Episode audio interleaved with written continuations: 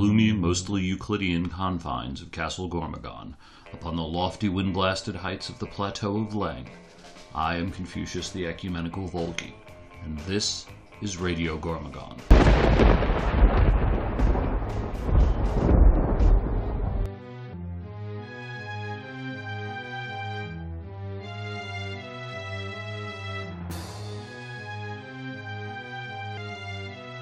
All right, welcome to another edition of Radio Gormagon. Today we got a pretty full house. We've got the Czar. Hello, I'm the guy that puts the Sri and Sriracha and the uh, guy in Cayenne Pepper. And Doctor J. Hello, listeners.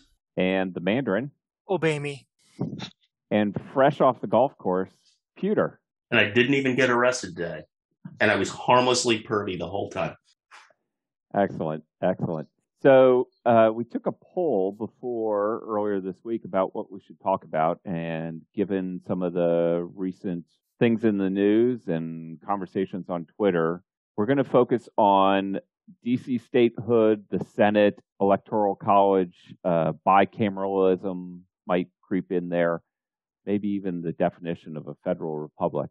So with that, I'm going to open it up and put out there for y'all. What is your thought as to kind of the current state of thinking around our federal republic, which is by definition the form of government that this country has? There, there is none. It's uh, it's a democracy. We're going to eliminate the states. Uh, we're going to try to uh, eliminate any state representation by expanding the Senate, destroying the individual states' rights by abolishing the Electoral College, and going exactly to the autocracy that pure democracy provides.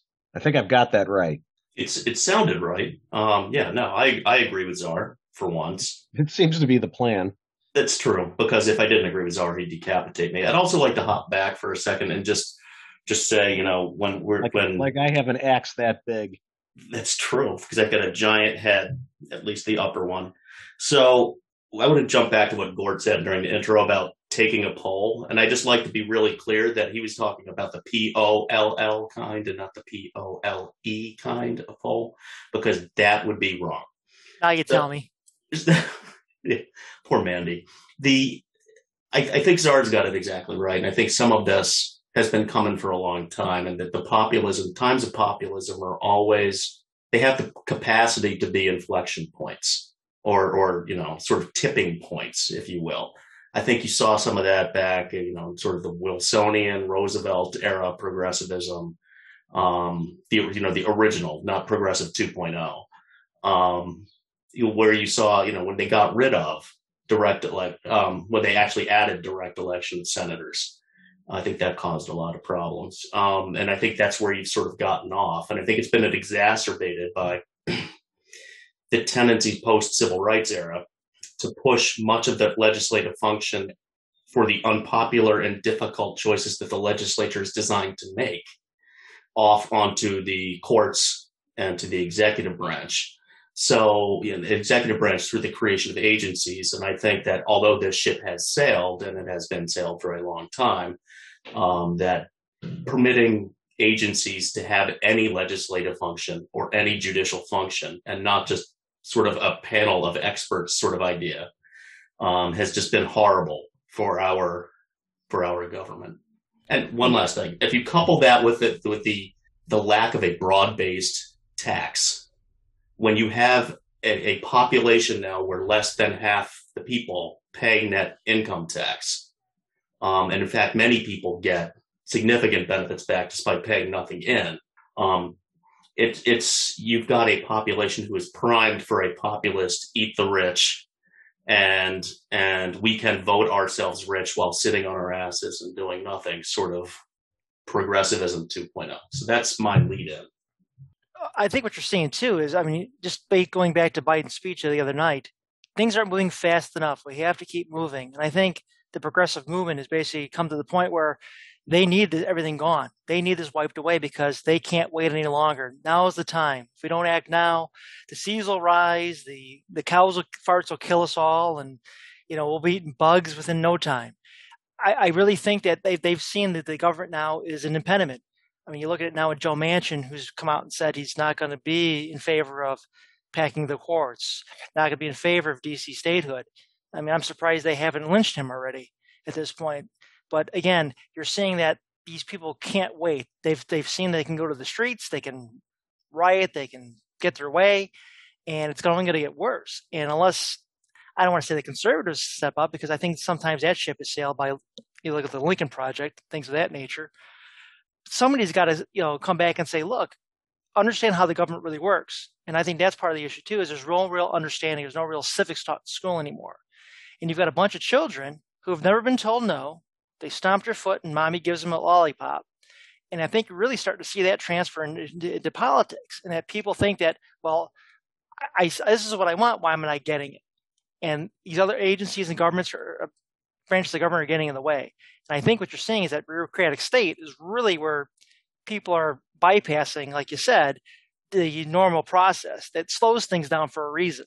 I think that you're exactly right. I'll even go push that one little step further and say I think the difference between the Democratic voters who agree that we can't wait anymore, uh, I think it's more the case uh, the Democratic Party is starting to realize they can't win anymore.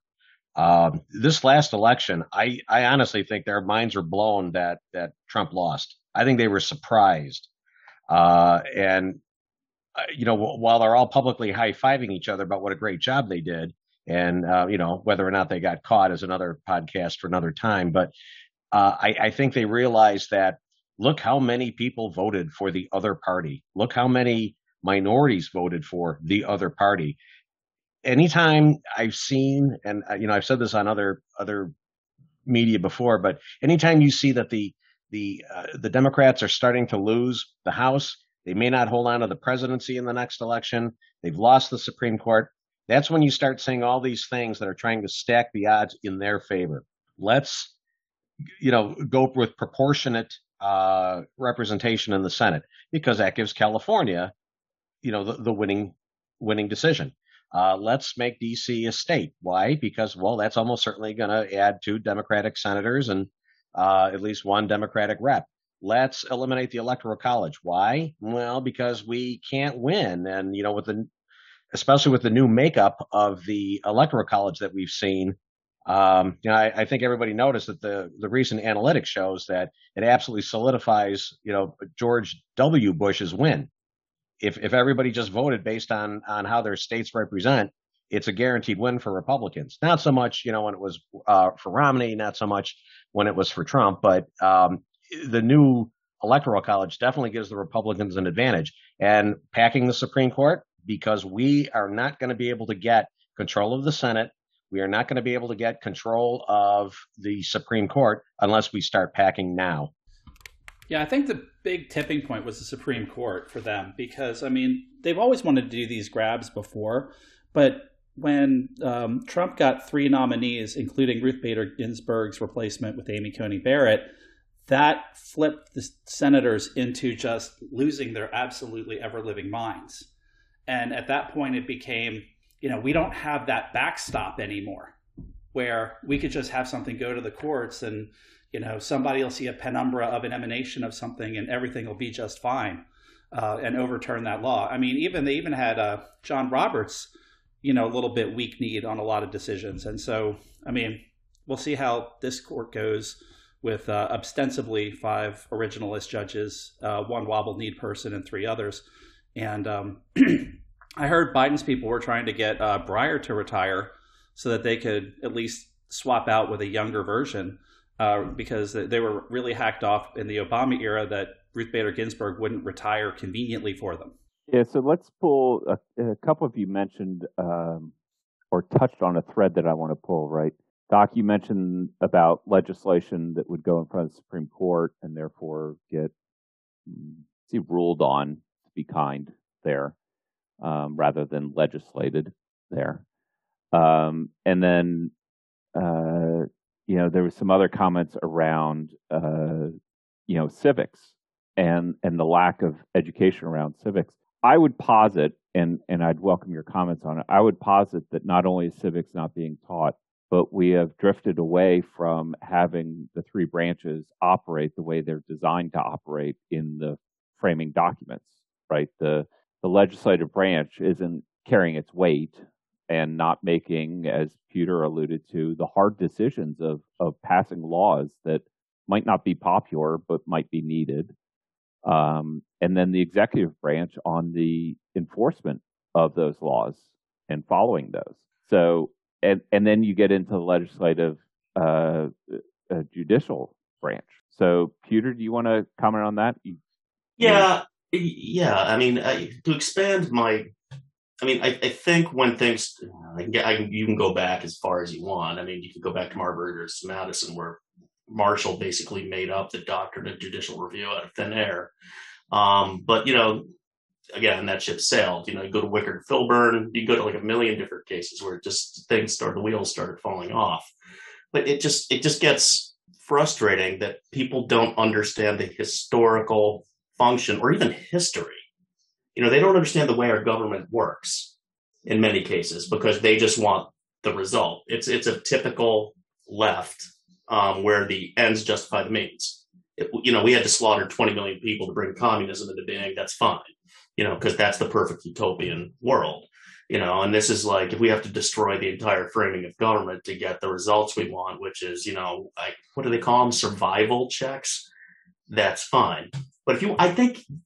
Where you started seeing the modern strain of progressivism and sort of this push, and this is one of my psychotic theories, where Congress figured out and the Democrats figured out they could push stuff to the courts and avoid the vast majority of people who are like, what the hell are you doing? We didn't vote for this. You know, um, I think that goes back to the civil rights era. And bear with me for a moment, because this is sort of a dangerous topic to tread on. And I just want to preface this whole topic with the civil rights movement was great. It was necessary. It was needed. We're where we are today racially because of it. But I think what you saw in the civil rights movement was a resort to the courts, where the courts were enforcing on states in ways that they, the courts really don't have clear jurisdiction to do, notions of how these things have to operate, what had to be done, right? So, so I will grant, and I will say this out loud so that nobody's mistaken, I think it was a bad decision at the time, like to sort of, because once you open that box, it's Pandora's box. You can't cram everything back in. I think they opened that box for the right purpose. And I think that that was a needed and necessary correction because there were just states that were not going to make those changes that were, one, required to be made, and two, just needed to happen. You know, they were actively working against the changes and doing everything they could. So the courts were sort of used to end run sort of the Democratic, mostly South, that was hell-bent on, you know, keeping Black people down. Um, and, you know, for another topic, we could talk about how that might still be the case, but in a kinder, gentler, golden chains way. Um, but so what they saw there was that we can use the courts to affect social change, right? And what they would consider and what America considers at that point, just with civil rights, needed social change. Then you got Roe versus Wade, right? Because it's sort of built. You know, then you sort of had this court deciding, you know, well, cops can't do this and can't do this. And there's that was more sort of in keeping, but you sort of started seeing more social items bubble up after that through the courts that were nowhere near the scale of civil rights issues. You know, so like Roe versus Wade, people are like, oh, that's, you know, or, you know, what is, there's a million of them, but, you know, sort of all that, that, I forget what they all are, but there was that, like, sort of birth control was the Connecticut one. Um, and then the Griswold versus Connecticut. Thank you. And, but, you know, you sort of get all these social cases coming up and getting crammed down by, you know, I guess it was seven, six or seven unelected men, you know, in, in robes and funny dresses, right? That's not the people that got voted in to make the laws. So you saw that, and then you get to Obergefell. Right, where out of whole cloth, despite the fact that the nation was rapidly moving towards gay marriage through the legislative process, just cramming down social issues down America's throat. And that's that's really where you, I think you started seeing the, at least judicial disconnect, where pe- America and the left now sees it as a super legislator, legislature. So I don't know. So that's sort of my thought, at least as far as the judiciary. And I think Congress has been more than happy to let it go because nobody has to make a decision that might get them unelected. So go ahead, Doc. And then, and similar to that, um, Obamacare is a nice example, but, you know, the agency state that y'all talked about earlier, um, is a big thing too, that where the legislature's abdicated its responsibility. Uh, I mean, when you read Obamacare, I mean, fifty bazillion times in it, it says the secretary shall dot, dot, dot. And basically it's a law that says H H S is going to get to do whatever the hell they want, um, to set this up, do that, you know, work on the other thing. And, you know, they wash their hands of the whole thing. They don't have to make a single decision about Obamacare other than we made Obamacare, run with it, H H S. Go have a nice day. And then they got butthurt when Trump's H H S started cutting things um, out of it. I was just waving at Missus DeGort, who happened to well, brush by in the background. Frame. So I'm sorry. Did, did Mandy? Did you have something you wanted to add to this topic? Yeah, and I, you know, you guys are totally right. I mean, you got the, the whole courts, you know, looking at the super legislative function they've kind of taken on. And I agree with the whole fact that you've got so many agencies, whether it's H H S, whether it's the E P A, what they couldn't get through legislatively, they've gone back and have these unelected bureaucratic agencies go ahead and come up with all these policies, whether it's environmental policies that cripple business, whether it's the C D C with these masks. And, and again, again, what really terrifies me is how easily and willingly people gave up their freedoms to some unelected bureaucratic organ, you know, agency, just for the idea of they were going to be safe or they're going to protect them, when I mean, they don't. It was just more of a control, control issue. And I think that's really, it frightens me that people are so willing to and so almost expect that to happen. They don't even raise really a red flag about it. And, you know, people keep talking about term limits on Congress. And I think, you know, as much as these guys go in there and they enrich themselves and in there for years, I think it would be even worse if we had term limits, because there's some semblance that they kind of do run the government, your representatives, in theory. But realistically, it's really the bureaucracy. And if you take that breakout where, you know, every two or three, you know, terms, you're wiping clean the slate for the brain to a bunch of legislators, those are, those government organizations are just going to have free reign. There's really going to be no oversight. Nobody's going to have an idea what they're even doing. And I think it's going to come to a point where they're going to be meaningless. And I, in some ways, just like everything goes to the courts, I, I really think that our friends on the other side of the aisle aren't so upset about that. In fact, for them, it's it's better. But wouldn't you think that it's possible? But wouldn't you think, Mandy, it's possible that if you had a group of people that were there for eight years, uh, you know, in the House and twelve years in the Senate, um, they would kind of not worry about, you know, the ramification of tearing stuff down or getting rid of things. I mean, we have uh, in Nash- Nashville, our Metro Council has very strict term limits, two terms. And, you know, they're far from perfect, but I mean, it has eliminated a lot of the corruption and a lot of the graft and a lot of that from the from the uh, Metro Council people, at least. Um, you know, we didn't have an overwhelming bureaucracy because it's a small city um, that, you know, was firmly ensconced, as you bring up, the federal government is. But I think that, you know, if you had people there for, you know, a shortened period of time, and be, as such, they're not going to be able to be corrupted because they're not there long enough to pay back people bribing them, you know, as, you know, a twenty-year senator or twenty, twenty-five-year senator, you know, can do. Um, so I just think that... forty-six-year senator. forty-six-year senator, yes. I, I don't know. I mean, you'd be surprised. I mean, people can do a lot of damage even in one hundred days, let oh, alone yeah. yeah. three years. I mean, it, it gets to a point where I, I get you. There, there is no ideal solution. You, you hope that the people that you elect as public servants, remember that's what they're to serve the public. But that has long since become a quaint notion for a lot of people. Well, the, the trick could honestly be applying the term limit concept to government employment, period. So if, you know, if you're in an agency, you got eight years or ten years, you're not going to get a pension. You're not going to get, it's not your lifetime job. You can come in and get some experience, figure some stuff out. You might want to keep a few people around longer. Um, but, you know, you, that, that's the problem. It's the congressional staff, as Mandy was pointing at. And, the, you know, and then you've got the other issue with, you know, and it's the, the bureaucracy and the agencies. It's a similar thing that people get in there and they get their agendas and they're never getting kicked out. And it's just they they weasel their way in there, dig in, and they wait for the Republican administrations to pass. And then they just push everything through. And that's and that's what's going on now. You can't tell me that some of the rules that they've put up for notice weren't pre-written Oh, absolutely. I mean, I just know that some of these places were sitting on rules that they wanted to put in, like at the E P A, to the extent everybody's like, oh, the E P A's been hollowed out. And I'm like, bullshit. I said, I said there's no way. I said the true believers. They, they wait, they wait, they wait, and they wait. Yeah, sure. You know what the problem is, too, is we've given over so much control of the federal government. Things that should be really the state's responsibilities. A lot of these states have abrogated their duties. And, you know, you look at a state like, you know, I'm not going to deny that COVID was a disaster, man-made disaster on, on two fronts. One, I think from a certain country who decided they can't have good protocols in their lab. Two, from a government that decided that anything to get Trump out, you know, we're going to shut the economy down.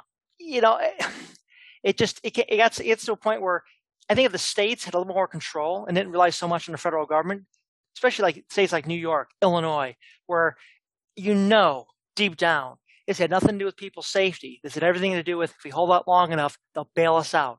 We won't change our spending habits. We'll, they'll get bailed out. They'll hold us for another thirty years, and thirty years from now, hopefully we'll have another pandemic, and we can hit the government up again for another trillion dollars to bail us out from our pension plans. And they're still raising our taxes in New York. And I think the same. They're trying to do the same in Illinois again. Oh, yeah. You should be pissed. I just saw an interesting article. Florida spends, I think, a quarter of what you spend on education, and their schools are like twice, they have twice this uh, scores are, are twice as good as New York's. I mean, it's incredible. Uh, well, it's not a question because... of money. It's a question of what the unions are doing. Correct. But I mean, if you want to get into it, I mean, we could segue here because I think it'd be a good segue into when you're talking about sort of term limits on and sort of the effect of entrenched bureaucrats. That's one of my huge objections. I mean, that's what screwed up Virginia, meaning all the D C bureaucrats who's moved out to Northern Virginia to get away from the hellhole that is D C. And then, you know, but why would you do, why would you make, give the government basically, because they are the government. You know, they're all the government employees or people whose jobs depend on the government at, you know, within one or two levels of remove. You know, you're, if you're not getting a government paycheck, you're basically getting a government paycheck because you're either there to lobby them or to contract for them, you know, in some way, shape, or form. I mean, everybody, there's no industry in D C, none, except for maybe making beer, distilling, the Nationals, the the, the team known as the Redskins. I'm just going to call them the Redskins because hell, the hell with it. Um, oh, you know, they're the out Redskins. In Maryland. Yeah, Ral John, Maryland. But that's another basis for objection to D C being a state is you're basically giving government itself two senators and an electoral, you know, so you get two electoral votes plus at least one con- Congress critter, you know, and then you can get into the, and the whole reason it was even go ahead. And the whole reason we have D C is because they did not want to put the capital in a state, period. End yeah, of statement. So, and if you want to just change it so people don't live in D C, it's just a commercial zone and a and a government zone. And like there's some restaurants and some businesses and some government buildings. And that's it. And all the people. Make it a chop you zone. Can now brought this up. Yeah. We'll be right back. Hi, I'm Gary, the owner of the best and only dog boarding house on the Plateau of Leng, Menopause. Menopause offers boarding and daycare for man's best friend. We also offer a dog bath, grooming, pedicures, and all the pampering your dog needs because there are no bad dogs out. Every Halloween, we have the world's only haunted house for dogs. Ouch. So if you've got a little Bichon all the way up to a Newfie, you need Menopause. We're at Flegel in Westmoreland, across from the Liquor Locker. Oh, my God. Now back to our show. So, so let me let yeah. me Just make a theme let me park. rewind. Yeah, let me rewind. And, on Earth. Yeah, let me rewind and, and set this up. Let me read uh, Article one, Section eight, Clause seventeen of the Constitution. Right, Congress shall have the power to exercise exclusive legislation in all cases whatsoever over such district, not exceeding ten miles square, as may by cessation of particular states and acceptance of Congress become the seat of government of the United States, and to exercise like authority over all places purchased by the consent of the legislator of the state in which the same shall be for erection of forts, magazines, arsenals, dockyards, and other needful buildings. Don't get excited there, Peter. You did that from so, memory. I did do that from memory. So, look, it's it's in the Constitution, and a lot of people point out from, I'll say, the right-hand side, the, the people that are against D C state, the, the Constitution states that there should be a federal district. Um, and if you read further, right, uh, you know, constitutional lawyers have been, have looked at it, and it says they pretty much agree. The constitutionally, it appears that Congress neither required to provide for a locally elected government for this district, nor are they precluded from delegating its powers over the district. Um, but the court has indicated that the exclusive jurisdiction granted was meant to exclude any question of state power over the area and was not intended to require Congress to exercise all the powers itself. So they kind of indicate that they don't want it a state power over the federal district because of the undue influence that could happen. So, uh, Czar, do you want to do you want to lead off into this? You've been, I think, pent up on it a little bit. No. Um, no, I mean, you know, the, the whole concept, concept of it to me is ludicrous. As I said before, it just totally comes down to the fact that just like uh, suddenly, you know, they want Puerto Rico to become a state, is they just want the senators. Um, you know, they're not asking to have, you know, the Dakotas split into four states, which would give them, you know, additional Republican senators. They've targeted key, what they perceive to be uh, Democrat heavy locations and want to make states out of these places simply because they want the senators. They know they don't have the power. They don't have the votes to do it fairly. Um, you know, it, to, to my mind, it's almost it's almost ridiculous to even talk about it like this, because, you know, you see on, on social media the people saying that, you know, uh, in Wyoming, one senator represents uh, eight people, whereas, uh, you know, in, in California, they each senator represents uh, forty something million people. You know, it's the same thing with D C. They they know constitutionally it can't be a state. They know it shouldn't be a state. They know all this. They just don't care. Well, I mean, yeah, and yes, you're exactly right. I mean, that's that should be the end of the issue. But it, you know, I mean, it's just practically. I mean, Puerto Rico's bankrupt. I mean, why would you want it to be? It'd be like making Chicago a state. Chicago's bankrupt. I mean, it just is. You know, New York City's bankrupt because everybody left. I mean, they don't have the money to pay for half the shit they're doing. You know, and, and the D C government, at least, you know, as long as I've been alive, and I haven't lived in D C in a while, but I was there during the fun crack war era of Mayor, Marion, Mayor for Life, Marion Barry. You know, it, it's the D C has forever been a shit show. Ever since they decided to let D C govern itself, it's been horrible. It's just been a horrible place to live. It's been an overtaxed place. They blame everybody else for their problems, and it's it's just ghastly.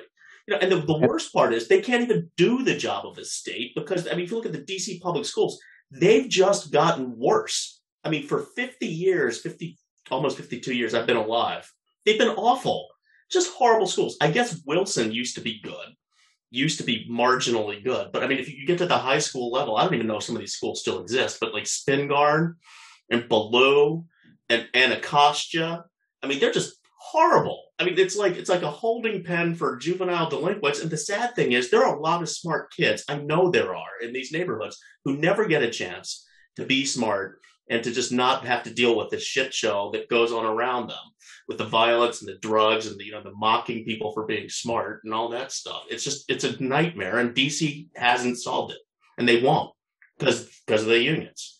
You know, so I guess maybe that is state-like, but why would we want another state like that? Right, and fast forward then, right? Say, say hypothetically that it does become a state. Can you imagine the taxes needed just to be self-sustaining, like a, any other state would be? Although self-sustaining might not be the right term, floundering. Um, but but try to govern yourself, and the taxes required to put the infrastructure in place to do that, that the federal government is currently underwriting. I would argue you become a state, that federal underwriting goes away because you're now a state. So you get treated like every other state. And oh, by the way, you're a relatively small state population-wise, so your proportionality is going to be pretty small from the federal government. You don't really have any big highways or anything else that they're going to help maintain. So so how are you going to survive? I and and as Peter's saying, they don't have a great track record of doing this, even in their quote-unquote home rule era, as of the last, I don't know, thirty, forty, fifty years kind of thing. So Can't can't you all envision that they become a state and then there's a huge flight from it because the tax base is going to erode, because people are going to get out of it because it's going to turn into such a shit show? Tax I'm not even sure that Arizona should be a state. I'm going back to nineteen twelve. Yeah, but the senators purchase. won't. The, the senators won't leave D C. The the two of them will keep a keep their homes. And the baseball stay there. team, the baseball team, the senators, or the actual senators, senators. Actual senator senators. If D C becomes a state, those two senators, they ain't going anywhere. No. Mm-mm. Well, and here's the other thing. I mean, if you look at it practically, and I guess they dealt with this somewhat, but it was just precatory language, basically I'm wish language. You know, in, in the legislation, from what I've heard, there's a there's a at least a clause, if not a section, dealing with, well, of course, to do this, we need to get rid of, I forget, the twenty-third Amendment, the one that gave D C electoral votes, you know, and, you know, for, in return for voting for president, you know. So I'm kind of like, you can't, so you're basically admitting you can't do this. It's not doable unless you amend the Constitution, because if you left three electoral votes in D C, then it would be the president and the president's wife or husband, whichever way that works out, without judgment, or and the vice president and the vice president's spouse. And that'd be it, right? I mean, in theory, I mean, not even the Supreme, Supreme Court justices wouldn't live in D C, because the D C be pared down to just, what, the mall and, like, you know, the Capitol and maybe Union Station just for giggles. I, who knows? Because Joe likes Amtrak. Computer, um, where, where are they going to put the state capitol? Where's ooh. the state fair going to be? Well, right in the mall. They're going to sell Anacostia. They're going to have to they can keep Anacostia. That'd be great. Or Haynes Point. They put it down on Haynes Point. Um, what are they going to call this state? Washington's already taken. Oh, they've talked about it here. Um, I have to. I'll have to look. It's. I heard it. It's some crazy name. Oh, it's like um Douglas. It's, it's Frederick Douglass's name in it, right? Even though Douglass had lived much of his life in Rochester, New York, after being a slave from Maryland. Republican. From Maryland, yeah, he was a Republican. And interestingly, I didn't know this, but you know, so you had Harriet Tubman, who was from Maryland, and then you've got Frederick Douglass, who is from Maryland. You know, both born into slavery, were some of the, like, you know, leading voices in the abolitionist movement. I mean, just, you know, or or workers through, or, you know, you know. The, some of the greatest heroes of the abolitionist movement, and it's amazing. Um, but I think the, real, I think the current bill says that it would create, yeah, H R fifty-one create the state of Washington, comma Douglas Commonwealth, yeah. named after Frederick Douglass. Two S's. Why don't they just call it Columbia? That's racist. I, I don't know. Maybe we can come up with some better names for it. You know, I don't. You know, Swamp Doodle. Swamp Poodle, that'd be good. That's a good one. That used to be, yeah. I don't know, Dogtown, Foggy Bottom, Foggy so maybe, Bottom. Yeah. So, hey, look, a, another good thread here, and, and maybe let's wrap Mandy into it. Is um, is that it comes down? Part of this is coming down to uh, the system of government that we have, and the fact that we do have a bicameral nature. And the House of Representatives is the legislative body that represents the people, and the Senate represents the states. So, Mandy, do you have some thoughts on kind of that current debate as far as uh, where the left is pushing this? Your, well, yeah. mom's, your mom's bicameral. Hey, easy, easy. yeah, I, you know, I, I think this boils back down to the whole fact that two things. One, people believe that we're a democracy, not understanding that we are a federal republic. People don't understand, or, or maybe don't care, that there's a really specific reason why this is set up this way, because otherwise you get the rule of the majority, fifty plus one. Basically, you can say, I can take anything I want. You know, there's that old meme that goes around the internet every once in a while about a republic says, you know, this is your property and, you know, the government can't take it. And it says, well, if we were a democracy, these fifty plus one people can take your bike, whatever, and, and take your property at will. And I, and I think that's what people don't understand. They think it's a populist movement. They think because but their ideas are popular, they got more people, that that's the way it should be. Not realizing that whether it's concentrated on the East Coast or West Coast, you've got these very liberal enclaves. There's a whole other part of the country that doesn't want to live under those kinds of, you know, rules or, you know, um, statutes or beliefs or what have you. And it works both ways. I think they don't realize that that that system not only protects them or protects us from their wild ideas, it also protects them from some conservative ideas. That things have to go through the legislature, they have to be, you know, voted on. And there's a reason why, again, I, I, I've got to say this, there's a reason why the government is designed to move slow. It's frustrating, sure, but you ram things through, nobody looks at the consequences they because it feels good. We're doing something. And that's what, that's to this day what bothers me about the government the most, is that instead of just being there, they think they've got to do something. Because if, God forbid, they don't do something, what are they there for? That's what governments are for, getting a man's way. And they'll pass the most ludicrous legislation with the most off-the-wall ideas just to look like they're doing something, because that way I'm productive. Look what I'm doing for you. I'm your representative. I'm bringing this through. And it's it, whether it's good or bad or indifferent, they don't care. It's their, that's that motion and action. You know, it, people confuse the two. But again, I think people really don't understand that we are a democratic country in the fact that we were able to vote, but that we're not a democracy.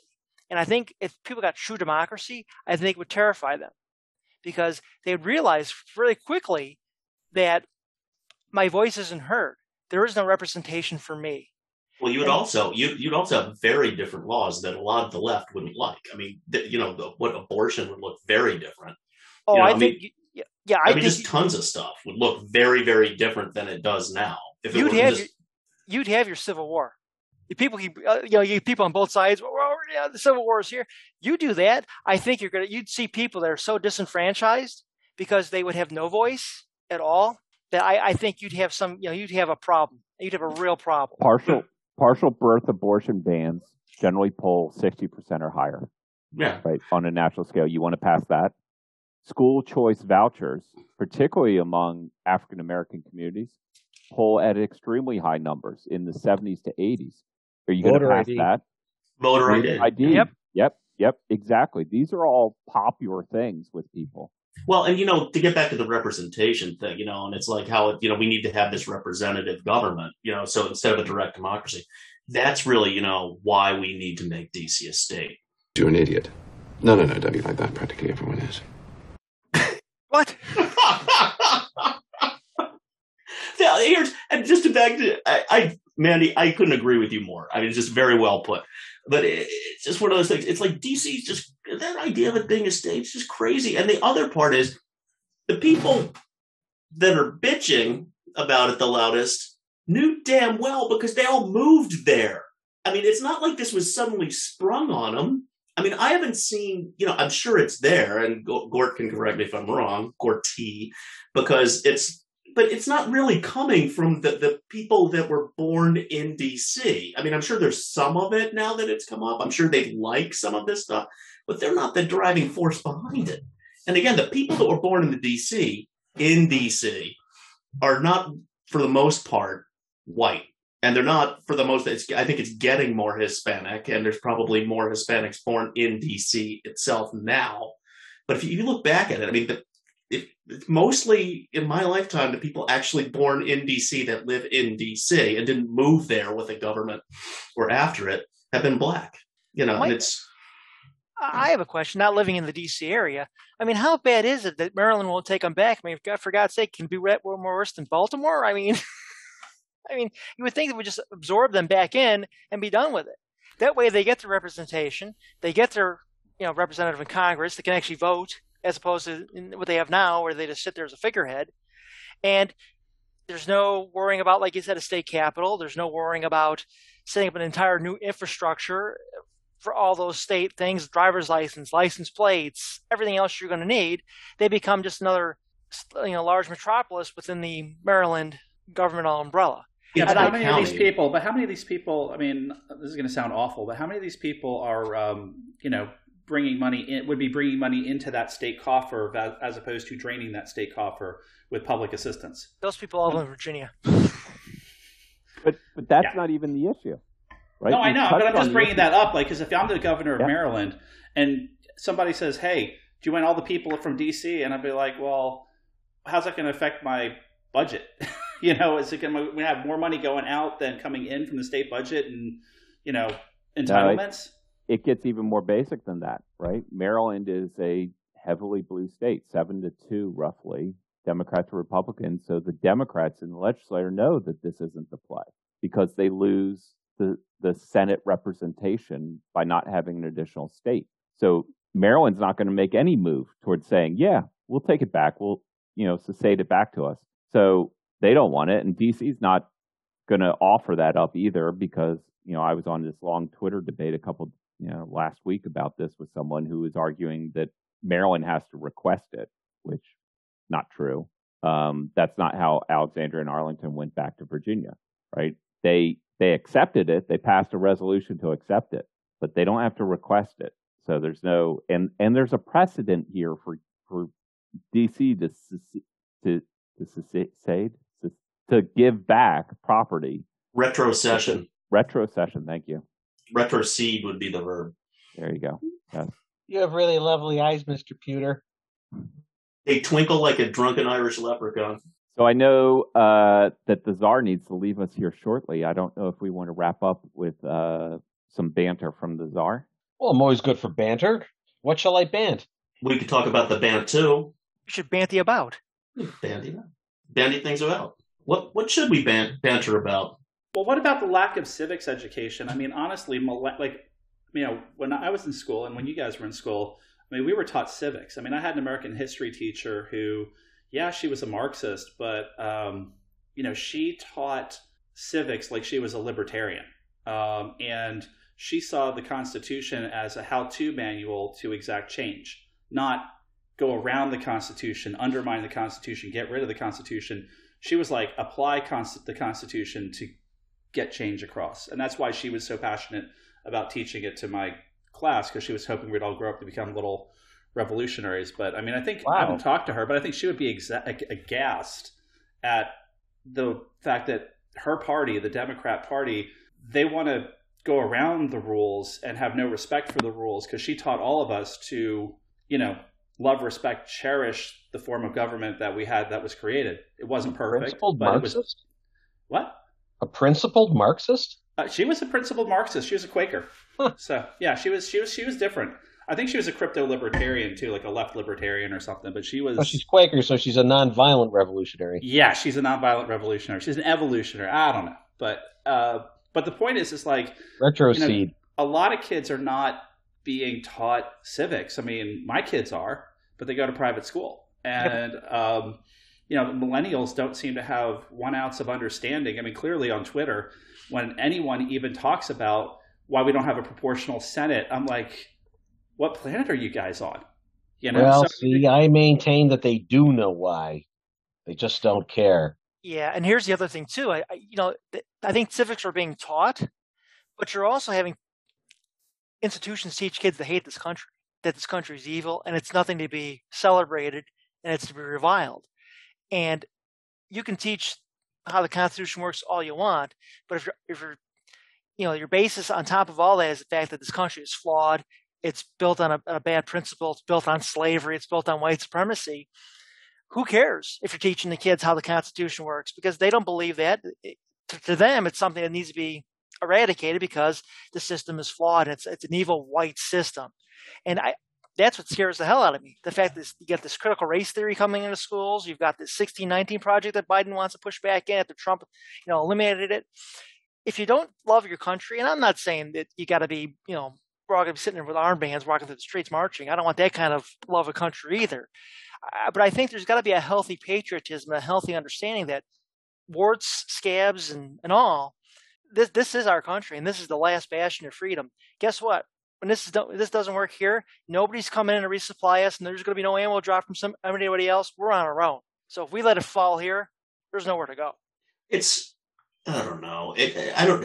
First of all, I think kids are generally dumbasses. I mean, some of it, and just not that they're not intelligent. I think there are many intelligent kids. I just think they're dumbasses because they've been haven't been educated, or they're they have no they have no world experience, right? And it comes back to lots of things. I mean, it's like, you know. I'm sidetrack here briefly, but it's sort of like risk tolerance.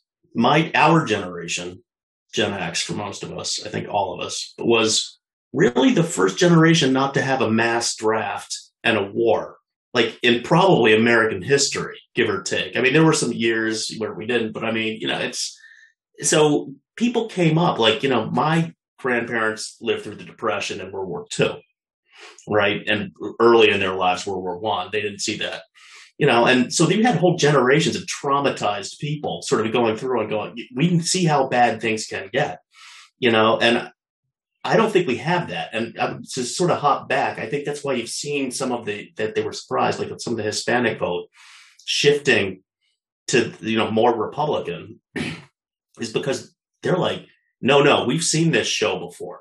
You know, we don't necessarily love the Republicans, but this shit's crazy. And this is how things go bad. And this is why we got the hell out of our country, you know. And it's, it's just, they don't know what they don't know, partially because they haven't been taught it, and partially because they don't have the experience, and partially because nobody fucking reads a goddamn book other than Harry Potter, it seems.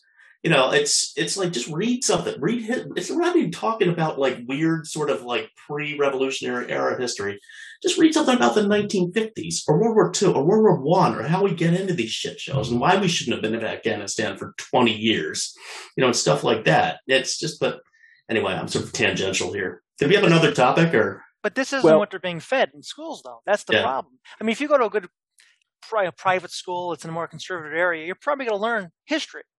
But in these union-run Democratic hellholes that kids can't get school choice to get out of, I mean, they're being spoon-fed this almost, I'd almost say, revolutionary type ideas. And again, how do you know? If you're getting no other exposure, how do you know that that's not the right thing, especially as your young, malleable mind? Well, and I would also argue that besides all of these points, there is a desire, of maybe maybe desire or a need by people on the left that they want the federal government to answer it. And they've totally bypassed their local and their state governments for these solutions. I mean, imagine if we could push half of these things down to the state level, I would argue that they would be more effective, more efficient in delivery than the federal government can do. But instead, And and I would actually blame that that shift to uh, essentially on technology and on the the broad access that we have now for national news, the internet, where we get twenty-four hour news cycles, so you hear what's going on all over. So let's uh, let's wrap it up here. Uh, so I'm Gore T. Been good talking, Czar. Yes, I am. And uh, it's been a lot of fun as always. And it's nice to see the uh, five of us seem to really keep our leashes on today. This is probably going to be quite enjoyable for the listener. Indeed. Peter? I'm still here. Am I muted? Is this how you unmute? Wait, no. No, I had a good time. It's always good to talk with, with all of you. And especially, I especially like seeing Volgai's smiling face today. That was my favorite part of the whole podcast, was just his presence and his valuable thoughts. And it was just wonderful. So goodbye, everybody. I'll see you soon. Doctor J? Yeah, it's been too long since we've done this. It's uh, good to talk to you guys again. Um, always fun tuning in. And the Mandarin. It was very enjoyable. I loved it. And as always, obey me. All right. Talk. See you soon.